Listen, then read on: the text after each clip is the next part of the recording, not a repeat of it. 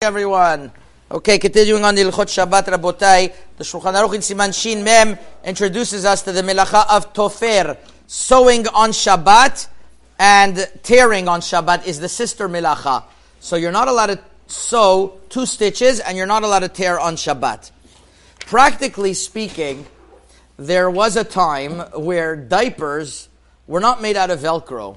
There's a big question, how could you, how could you stick on diapers and take them off on Shabbat. It's all big discussion. Rabbi Shalom Messas in um, in uh, Shemesh Umagen Siman Mem Zayin discusses this at length, and he says it could be that even though it's called tofer, that you are sticking things together and you are really uh, sticking together would be asur, but maybe since it's the way of the wearing it, since the way of wearing it, it's just like the Ben Ish Chai says, when you put on a turban on your head and you have to you have to sew it in and you take it off every time, it will be allowed over here too as well.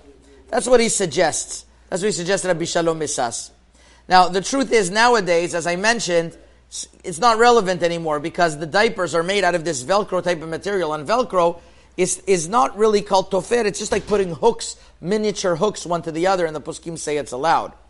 But one thing that does come up very often, people ask me, is about all types of sticky notes and all types of uh, those uh, those uh, notes that you could that post-its that go in and out of a, that you could put in and out of a book. Let's say you're reading a Sifin on Shabbat and you want to remember something, you want to put a post-it note. Are you allowed to do that on Shabbat or not? So here it gets down to the heart of Tofer. According to Rabbi Shalom Messas, for sure it's allowed because it's the way of doing it, just like halbasha, it's like wearing it. But furthermore, there's other reasons why it's allowed. Rav Moshe Feinstein, Aruch HaShulchan, both write that the indicator to know whether something is tofer is whether you have to tear it whenever you when you stitched it. And if you don't have to tear it when you stitched it, it's not called stitching in the first place. What's an example? He says, using safety pins on Shabbat. He says you don't have to tear the, the, the, the, the cloth when you put a safety pin on. You have to remove the safety pin. If you connect two pieces of cloth together with a safety pin, you don't have to tear the cloth. just remove the safety pin. So since it's not keriah, it's not called tofer either. And same thing too over here. Since when you put on the sticky notes, you don't have to tear it, it's not called tofir in the first place. So you'll be allowed to use it on Shabbat.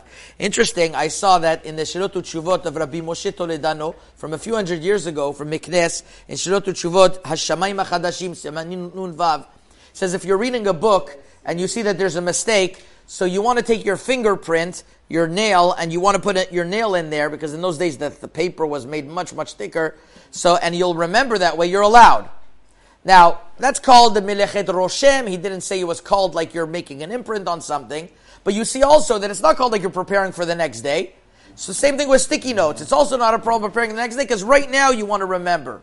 So it's not called Hachana either. So this is the Melachaf Tofir. It's not applicable and therefore you're allowed to use those sticky notes on Shabbat just like you're allowed to use diapers. Hazaku Baruch.